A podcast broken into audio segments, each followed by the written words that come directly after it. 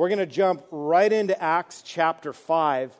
And um, if you've been keeping up with uh, where we're at in Acts chapter 5, you will know that we're, going, we're covering a lot of ground when I say we're going to finish the chapter today, okay? So we're going to, we're going to get all the way through Acts chapter 5. And the title for the message today, what we're going to be looking at in the text, is the cost of truth. And we're going to see four ways that people ha- pay a cost or encounter a cost as they're faced with the truth. And so uh, let's jump right in. I will be reading from the Christian Standard Bible, the CSB. So if you have an app, you might want to go to that. Otherwise, if, you, if the words have to line up exactly the same for you, the um, text should be up on the screens. Acts chapter 5. We're going to start in verse 12 just for a little context. Many signs and wonders were being done among the people through the hands of the apostles. They were all together in Solomon's colonnade. No one else dared join them, but the people spoke well of them. Believers were added to the Lord in increasing numbers, multitudes of both men and women. And as a result, they would carry the sick out into the streets, lay them on cots and mats, so that when Peter came by, at least his shadow might fall on some of them. In addition, a multitude came together from the towns surrounding Jerusalem, bringing sick and those who were tormented by unclean spirits, and they were all healed. And here's where our passage starts today. And then the high priest rose up, and all who were with him, who belonged to the party of the Sadducees, they were filled with jealousy. And so they arrested the apostles, they put them in a public jail. But then an angel of the Lord opened the doors of the jail during the night, brought them out, and said, Go and stand in the temple, tell the people all about this life. Hearing this, they entered the temple at daybreak, and they began to teach. When the high priest and those who were with him, when they arrived back at the temple, they convened the Sanhedrin council, the full council of the Israelites. And then they sent orders to the jail to have the prisoners brought. But when the servants got there, they did not find them in the jail. And so they returned and they reported, We found the jail securely locked, with the guards standing in front of the doors. But when we opened them, we found no one inside. As the captain of the temple police and the chief priests heard these things, they were baffled about them, wondering what would come of this.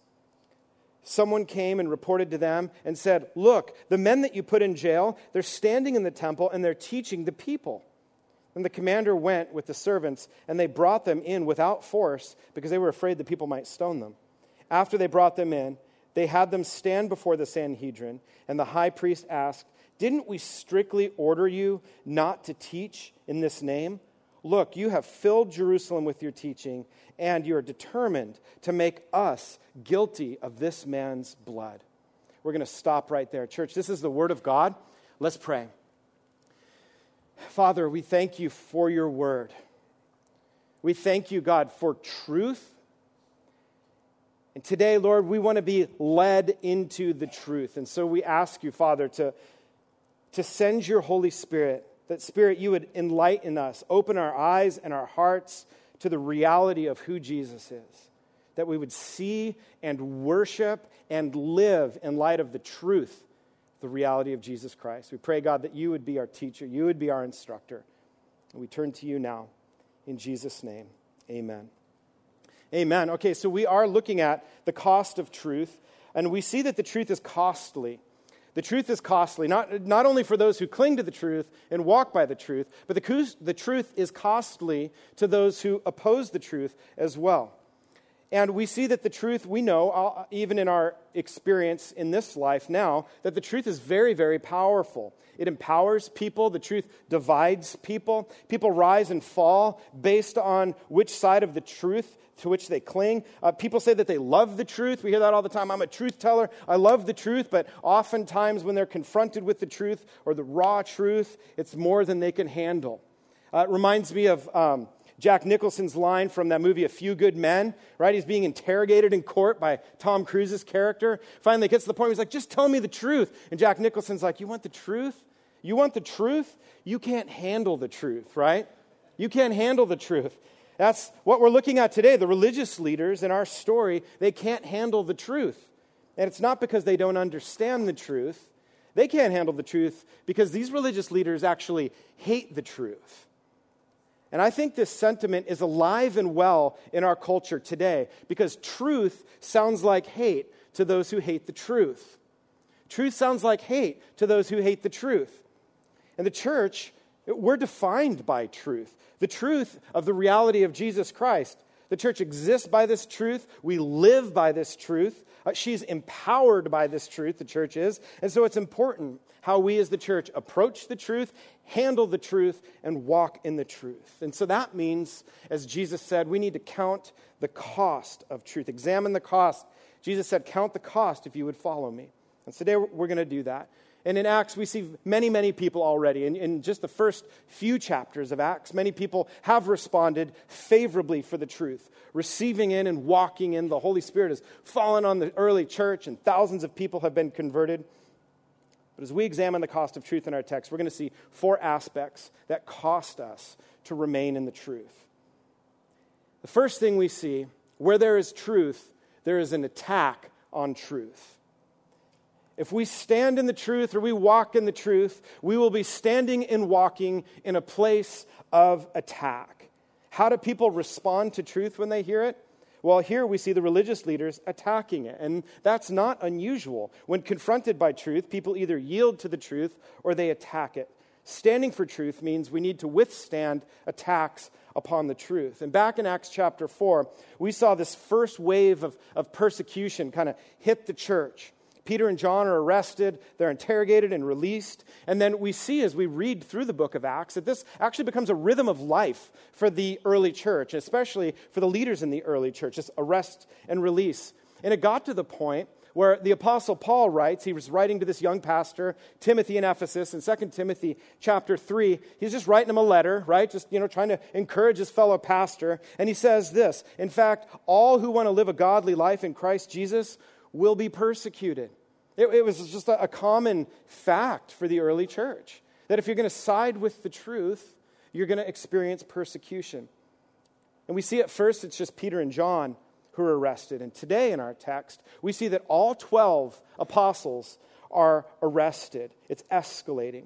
Now, it's probably good for us and cautious for us at this point to recognize that we in Southern California culture have not yet suffered and don't face the type of persecution as the early church did that we see in our text. In fact, we don't face uh, even the, what we see in the world around us outside of the United States and in many areas of the world where Christians are, are brutally persecuted uh, for their faith. Now, that's not to say that maybe some of you have experienced persecution or been picked on or perhaps uh, been denied a promotion or lost a job because of your faith. And I don't mean to discount uh, the things that we've experienced because we've stood for our faith. I'm not saying that we haven't paid some sort of price for the faith, but we must admit that our hardships are nowhere near the severity that we see in Acts 5 or what we see in some parts of the world today.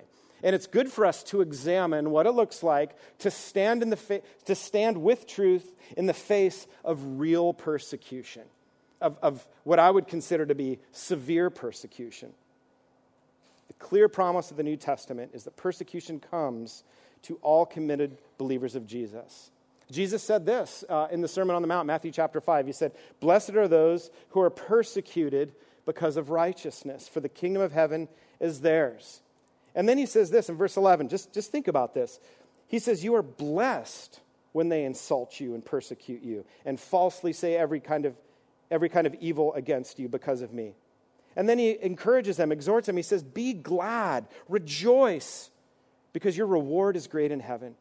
For that is how they persecuted the prophets who were before you. That is how the truth has been handled when, when confronted, has been attacked, and you either stand for the truth and experience persecution or you don't.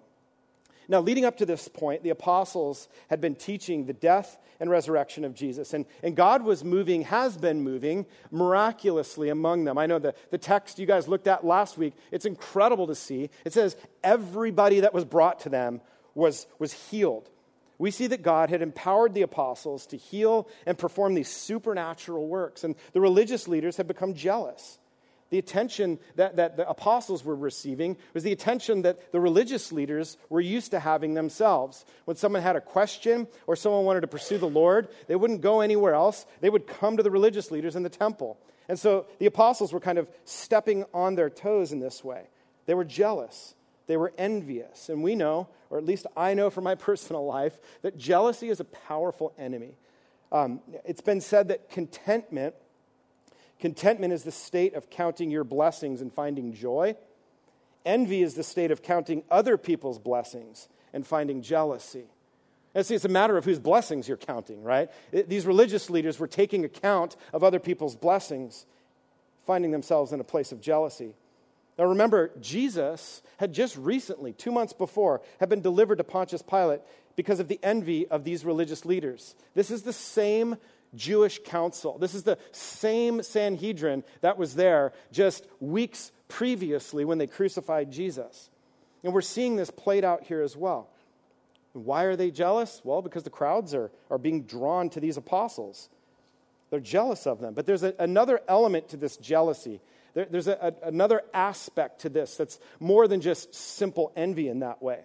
The leaders are also concerned because this is a new movement that could cause civil unrest. And Rome had given the Sanhedrin a, a limited but, but very specific and very powerful role in the civic life of, of Jerusalem among the Jews. And so they would hold a court and they could sentence people to shorter jail terms and, and certainly sanction them in, in spiritual, religious ways. And so they had a power. And probably much of their concern would draw from the fact that this new faction of believers, this new thing, this church that is stirring up, might cause unrest in Jerusalem. And perhaps they were, they were fearful that Rome would come in and take all of their authority away. And so this is a real threat. The apostles are a threat to the position of the Jewish leaders, the power of the Jewish leaders, and the popularity that these leaders had. And so these leaders have the apostles thrown in this public jail. It's just throw them in the slammer. It's like the drunk tank, a big communal cell. It says it's public. For some reason, you're able to look in it perhaps. Um, the plan was you just slap them in, in this big cell, and then in the morning, we'll get them together, we'll get their, their testimony, and we'll sort of move forward. But we read in our text that during the early morning hours, an angel of God, God sends this angel into the jail. And the angel comes in, opens the doors, and instructs the apostles to go back to the temple and to continue preaching and teaching, right? So the doors open, and it's like, go back to the temple. This isn't a jailbreak, right? They're not like getting out and running for the hills and hiding out. That would undermine the whole point here. Rather, these men are released and they take a stand for the truth, right? The truth is being attacked. They're released from jail and they don't fall into a pattern or a mode or a mindset of self preservation. They obey God's will and they go right back to the same temple and do the same exact things that got them arrested in the first place. Isn't that cool? Uh, when standing in the face of spiritual attack, how do we respond? It's, it's really good for me to see their response. They take a stand in obedience to God, they take a stand for the truth. Now, it's, it's good for us to remember at this point that the truth doesn't need a defense. They're not there to defend the truth. The truth is the truth, right? The truth needs witnesses.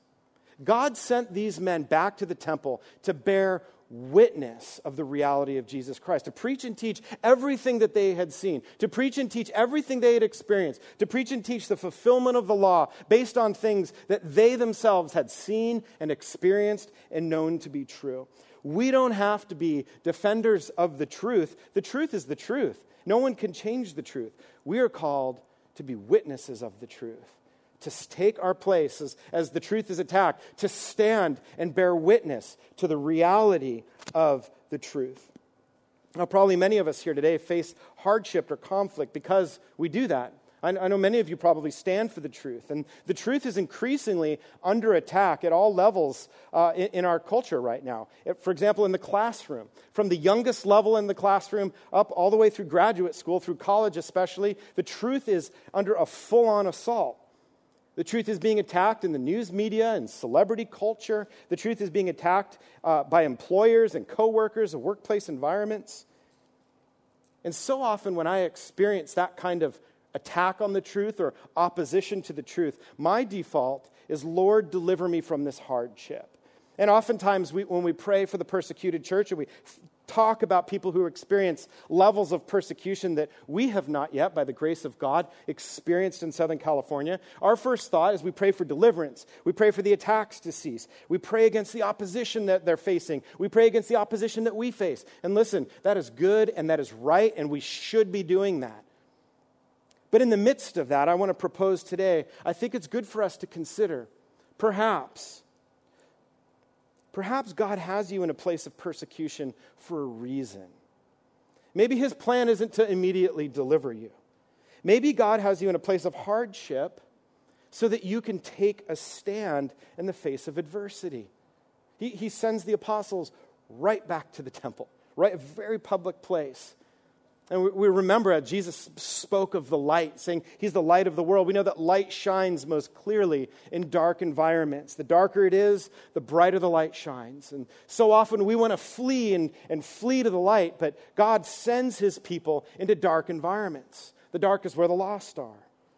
And that's what we see happening here. As you read through Acts, you're going to read about a lot of jail time. These guys uh, in the early church did some serious time. The, the, the founding fathers of our church were jailbirds, like straight up, over and over. But as you see through Acts, it's not always the case. They're not always sent to prison.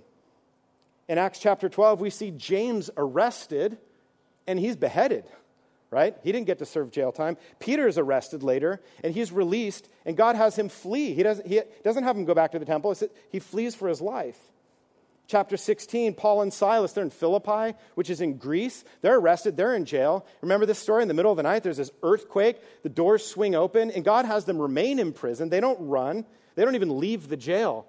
And that has given them an opportunity. Now, now a guard is curious. Why aren't you running? Why are you still here? They share the gospel to this guy, and the gospel advances. God uses these circumstances and situations of persecution for his glory. We don't often understand that.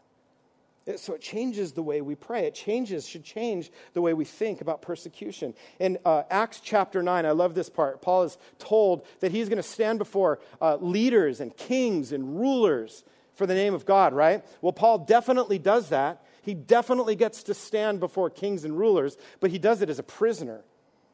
We see that Paul is able to share the gospel with King Agrippa and his queen, but he does that with shackles on his arms as a prisoner. God uses him.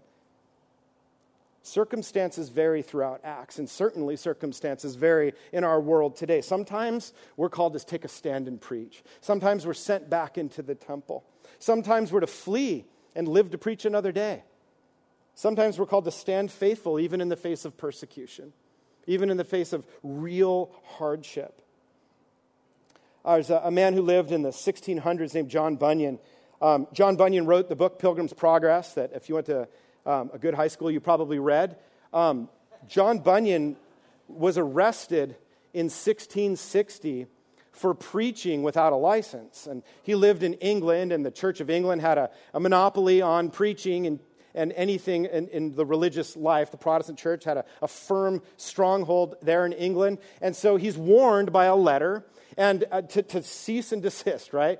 And he was obedient to the Lord. He's, he's having a fruitful ministry. People were being saved. And um, he's arrested and he's sent to jail. He serves 12 years in prison. 12 years for preaching without a license. I wish there were more people that would preach without a license in the United States, but this apparently was a problem in England he had a, a, a daughter who was, uh, I believe she was blind, and uh, three other kids, young children. His wife suffered terribly while he was in prison, living off of charity.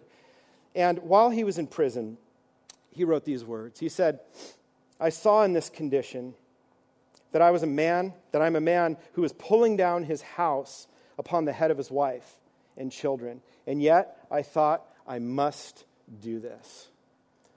And so I read that and I'm like, well, well, how did he know?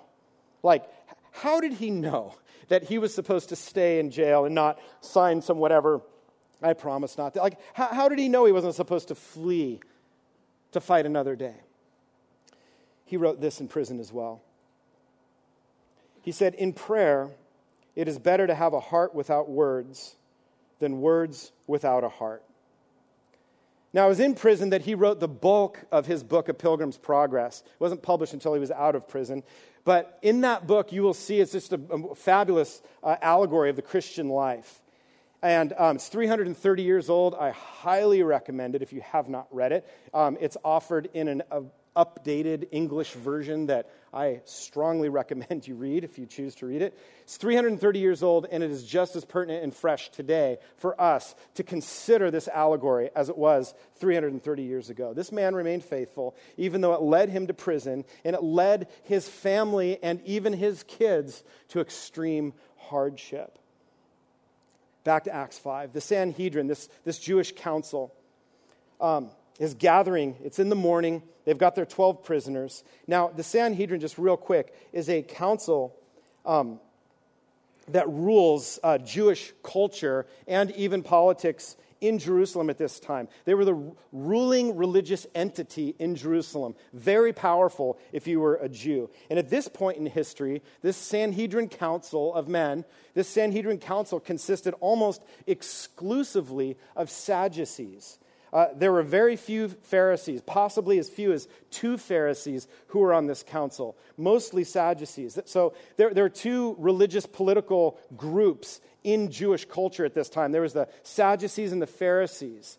And it's just like we have in the House of Representatives or the Senate, that, that group, that body of people is made up of a combination of Democrats and Republicans here in America. Back then, the Sanhedrin, in the same way, was made up of Pharisees and Sadducees. Now, remember that the Pharisees were the group that went to extremes to obey every letter of the law. They cared about every single word of the law that it was obeyed. The Sadducees did not follow the word of God closely. Uh, they didn't believe in anything supernatural. They didn't believe in angels. They didn't believe in the resurrection of the dead. They didn't believe in the afterlife. Certainly no supernatural intervention, nothing. And so here's this council, this ruling council that throws these 12 men in the jail. And what does God do? God sends an angel that they don't believe in to supernaturally rescue them. It's no accident because God's you know, going to have the last word. And interestingly, we see in history that some Pharisees are converted to, and follow Jesus. The Apostle Paul was a Pharisee and uh, was converted to, to Christianity. Uh, there's no record in history of any Sadducees, sadly, uh, following Jesus. Now, it's also interesting at this point to note, because I think it's valuable for us to see that um, the, it was the Pharisees that opposed Jesus in his ministry. The Pharisees were the ones that gave Jesus the grief because they care very much about the letter of the law. And Jesus is like, there to fulfill the law. And they're like, wait, are you changing the law? Wait, are you saying that you're the Messiah? Like, they're, they're, they're like, wait, you're messing with the letter and the words of the law in their heart and in their mind. It was opposing the letters of the law that they were teaching. It's the Pharisees that opposed Jesus. However, we see that it's the Sadducees that oppose the early church. Why do the Sadducees oppose the early church? Well, because they're preaching supernatural this supernatural Holy Spirit. They're, they're, supernaturally healing people. The Sadducees take particular exception to the methods, methods of the early church because they directly contradict what they were teaching. And so um, we see the Sadducees totally disappear from history in AD 70 when the temple is destroyed, when the Romans come back in, take Jerusalem, destroy half the city, destroy, destroy the temple. The Sadducees are no more. And so that's just a brief little understanding, just so as you're seeing the conflict in Acts, you can, you can kind of understand the context from which it's coming. The Sanhedrin was ruled by these people that were not driven by the letter of the law. Verse 24 in our passage, it says, As the captain of the temple police and the chief priests heard these things, it says they were baffled. They're baffled about it, wondering what could come of this, right? They were perplexed. I bet they were perplexed. What do you think perplexed the most? Was it the fact that the apostles got out of a still locked, still guarded jail without anyone seeing them? Or was it the fact that they were apparently stupid enough to go back into the temple, a very public place, and do the same things that got them arrested in the first place? They were for sure perplexed. They're like, what is up with these guys? What's happening? But notice that they never ask how you got out of jail. They, they, never, they don't ask about that. They don't want to hear testimony about that. It was a miracle. They can't explain it. They didn't believe in the possibility of a miracle, and so they ignore it. And so the apostles are brought back before this council.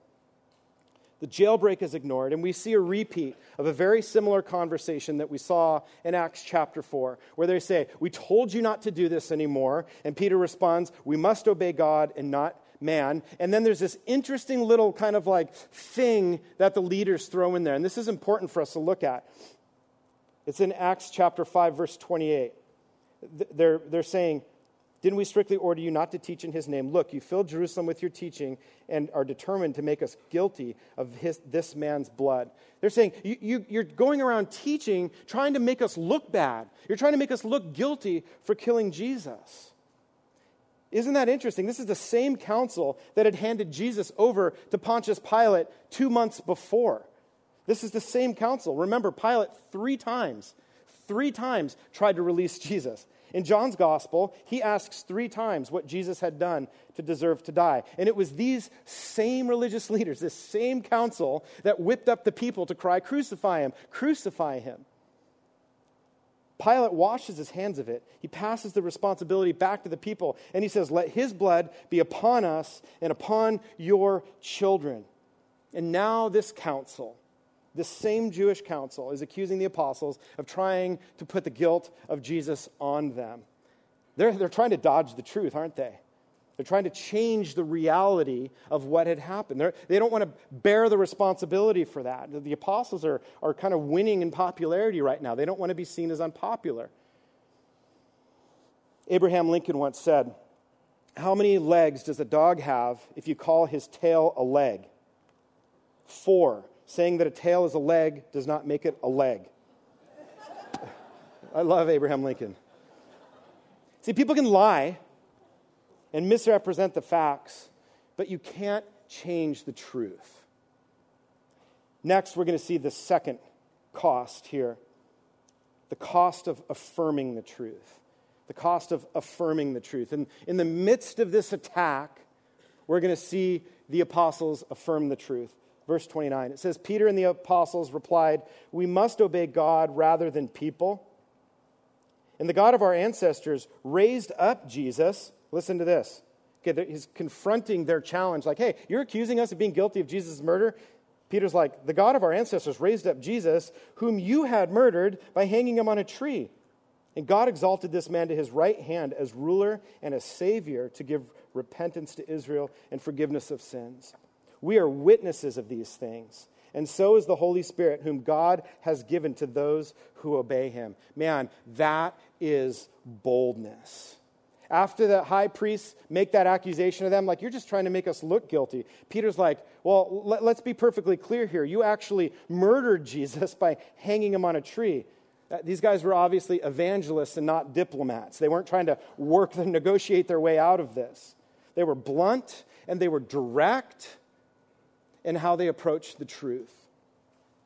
There's tremendous power in being blunt and being direct. Our words carry tremendous power with them. And in this instance, we see directness and bluntness and a sense of immediacy be of tremendous benefit. They're like, wait, we're not going to let this slide. We're going to kind of like hold you accountable here. Uh, Winston Churchill was like that. He was a witty man who spoke blunt honesty.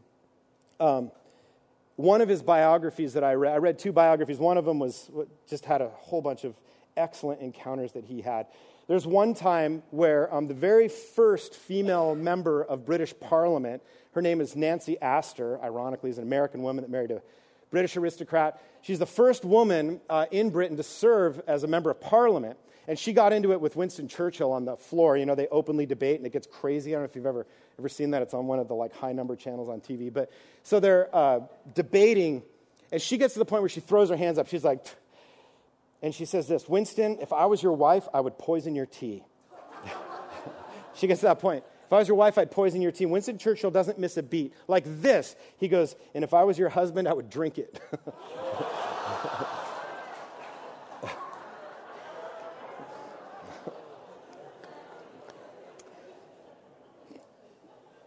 Timing is everything, right?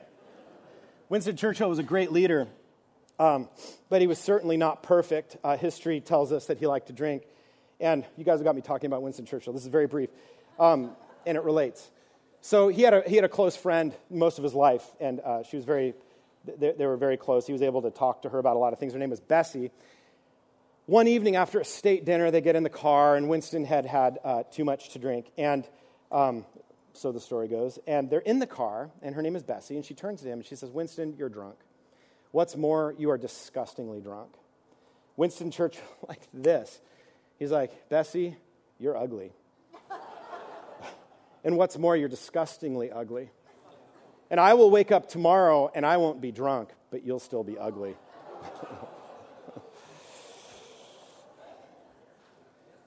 See, the power of our words, the power of our words can tear people down in a second. The power of our words can glorify the living God in a second. We have to be wise. We have to know what the Father is leading us into. We have to weigh our words, our delivery. And, and so, my point in this is don't be like Winston Churchill.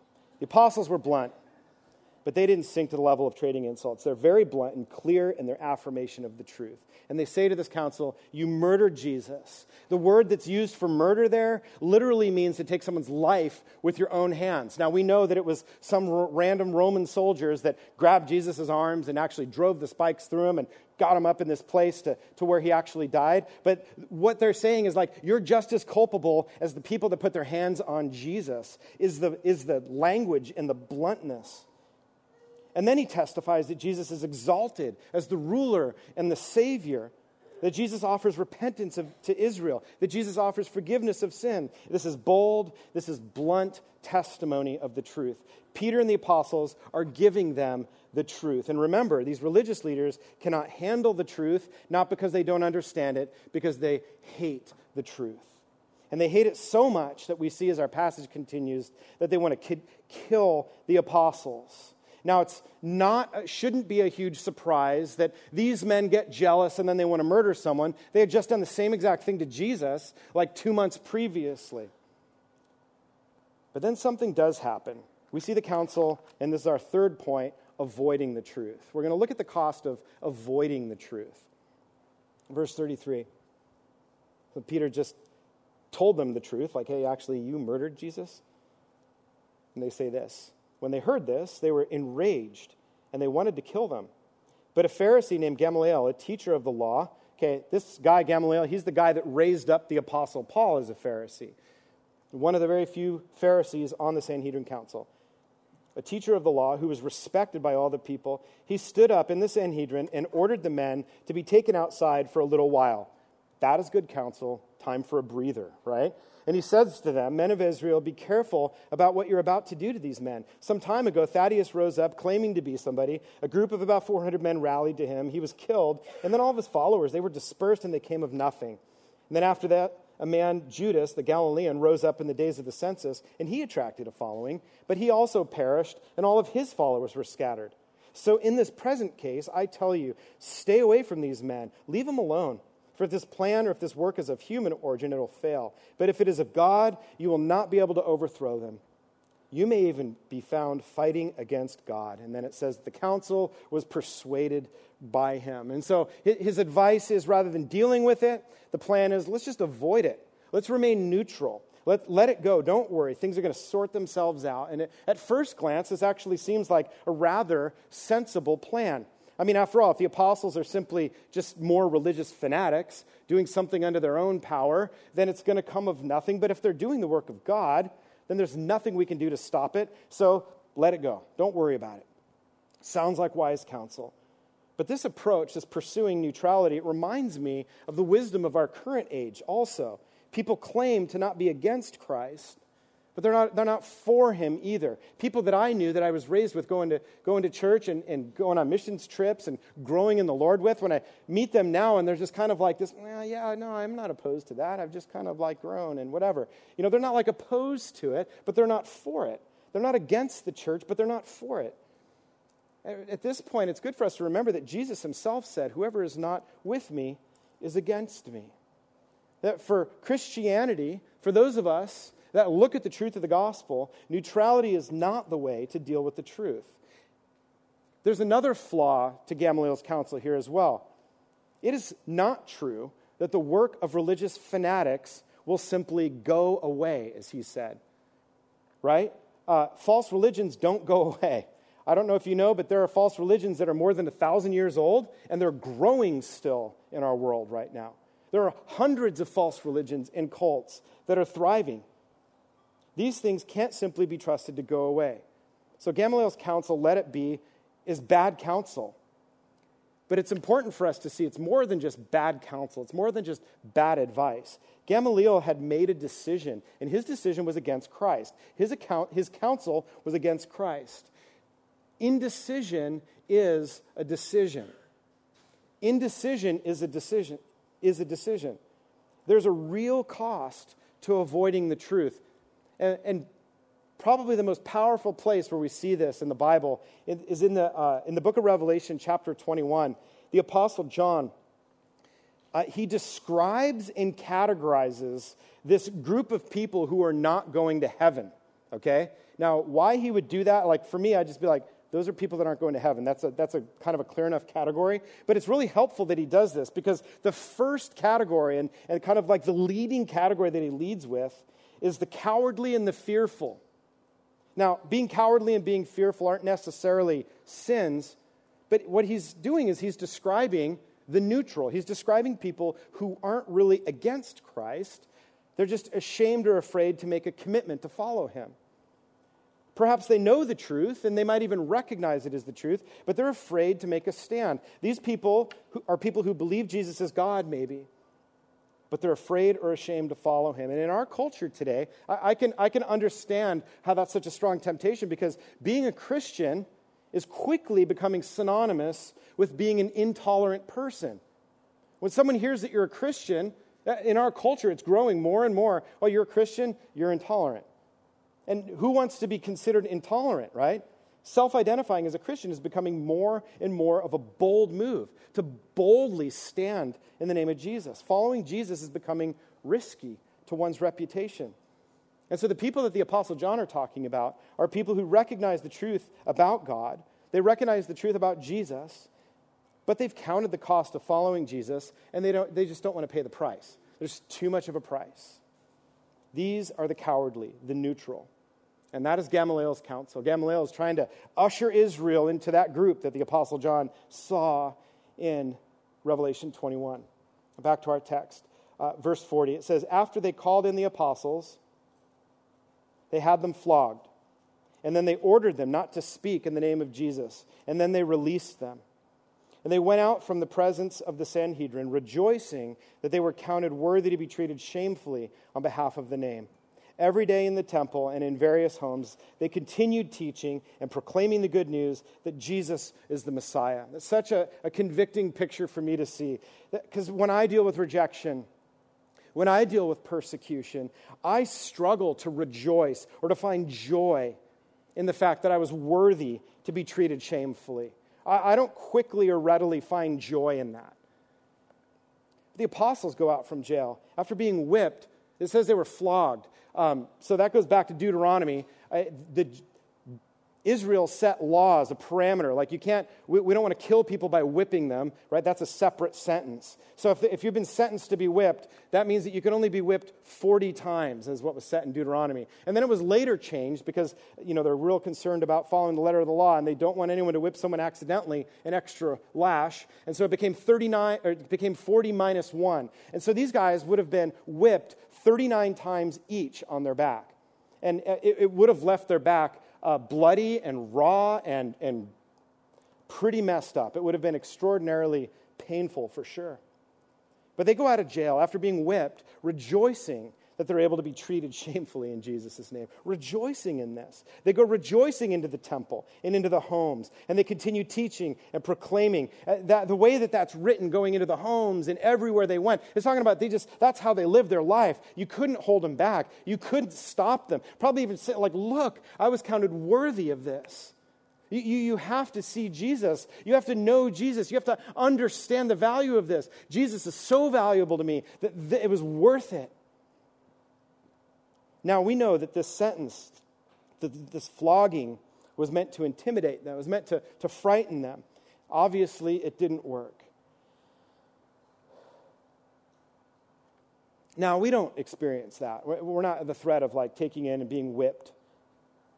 by the grace of God. Thank you, Jesus, in our culture yet. However, seeing these men rejoice in their suffering, I think it does help us. I think it does good for us. Because whenever we do face, we know that the Lord will supply what we need. The Lord will supply courage. In hardship, the Lord gives us perseverance. Now, the hardships that we face, uh, they're meant to intimidate us, just like the flogging that we see the apostles go through here. But see, to these men, it was the joy of knowing Jesus. It was the joy of knowing Jesus that brought them joy. It was the joy of knowing Jesus that allowed them to count the cost and to realize knowing Jesus far outweighs these threats, far outweighs this intimidation. It far outweighs even a whipping that they had received. We see the apostles immediately return to preaching. Now, the Greek word for preaching here is also used as a word that, that means evangelize. The kind of preaching they're doing is evangelistic. They're out making a testimony. Jesus was a real man, sent from God with the power of God, and he was proven himself to be the Son of God, and he, he was the sacrifice by God for our sins. And not only did he pay the penalty for our sins, but he rose from the grave, and he didn't just rise from the grave. All of us who put our faith in Jesus are now brought into this new life we're not afraid of death. We're given a brand new life. We're given a, a, brand new internal compass. We're given a brand new power that dwells within us. And they're, they're a living testimony, a gospel machine. They were obsessed with who Jesus is and what Jesus has done. They could not stop telling everyone about Jesus. They could not be intimidated by jail time or by beatings. The truth that Jesus was better and far better was obvious in their life. Their life explained to people Jesus is better. Now, the, these guys, these apostles, knew this because they knew Jesus. They had seen Jesus and followed Jesus. They had seen, witnessed Jesus very publicly stand for them, stand for the truth as he was hung on a cross, nearly naked, enduring shame and pain. And the writer of Hebrews gives us a strong charge to live boldly in light of these things that the apostles witnessed firsthand. Hebrews chapter 12, verse 1, it says, Let us run with endurance the race that lies before us, keeping our eyes on Jesus, the source and the perfecter of our faith. It was for the joy that lay before him that he endured the cross, despising shame, and he sat down at the right hand of the throne of God. Church, that is our call today. As we stand with the truth, don't allow indifference to creep in. As you stand with the truth and you experience attacks, don't shy away. Keep your eyes on Jesus. Keeping our eyes on Jesus keeps the joy that we know in life set right before us. And it's the joy that enables us to joyfully respond to Jesus, even in the midst of hardships. We're able to take a stand for Jesus joyfully and publicly when we walk not just with Jesus, but we keep Jesus forefront in our mind. It's like that, that old hymn that we sung when I was growing up in, in church. I'm from the East Coast, so we sang old hymns. But this one uh, I, I love is written, written by a woman in the 1920s, and it's probably called Turn Your Eyes Upon Jesus now that I think about it. But anyway, it's got this one line where it says, Turn your eyes upon Jesus, look full in his wonderful face, and the things of earth will grow strangely dim in the light of his glory and grace. And I, I love that because um, as I've grown in, in intimacy with Jesus over the years, I picture that as just like stuff happening in the world. And I'm like looking at Jesus, but I'm, I'm looking at this stuff or this stuff over here, right? And I have like a, a thousand children now in my house. And I'm just like, oh, there's so many things over here. And there's so much happening at work. There's just so much pressure. And it's like that song, I love what the Holy Spirit show me. You just draw Jesus in close. And the closer Jesus gets, the more and more I can't see anybody in this room right now.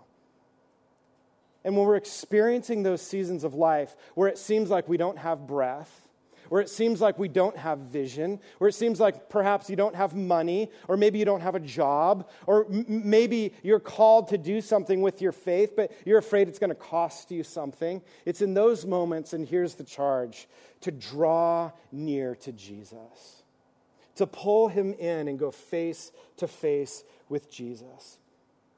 Making a stand for truth starts with knowing Jesus, not just quietly, not some form of some stoic 1950s Christianity. The Bible teaches nothing of stoicism in our faith. Live for Jesus in the places where you go, shine as a light. Live for Jesus in your home, in your neighborhood, right? Let your neighbors know where you stand. Live for Jesus in your school and in your workplace. Shine the light of Jesus in Christ. Living for the truth is not living in fear. And I'll close with this. In John chapter 8, Jesus gives us this promise, this truth. He says, If you continue in my word, you're really my disciples. You will know the truth, and the truth will set you free. And so, church, my encouragement for you is to fix your eyes on Jesus. Enjoy the freedom of knowing Jesus. Enjoy the freedom that comes in walking in Christ in the truth. Amen? Father, we thank you again for your word. And so good, God, to be my friends and brothers and sisters here, Lord. And it's a heavy word as we look at the response to persecution and standing with the truth, God. I pray right now, Holy Spirit, that you would show us, show us our fear, show us our timidity, show us, God, where, like in my case, where I care too much about what people think about me. Show us, God, where maybe we're worried about financial loss, so we don't stand for the truth. worried about offending people. Pray, God, that you would convict us of these things, that we would draw Jesus near we pray today that the joy of knowing you and the joy of your word would wash over us today. Holy Spirit, I pray we would, we would receive your word today. We would respond to the truth. In Jesus' name, amen.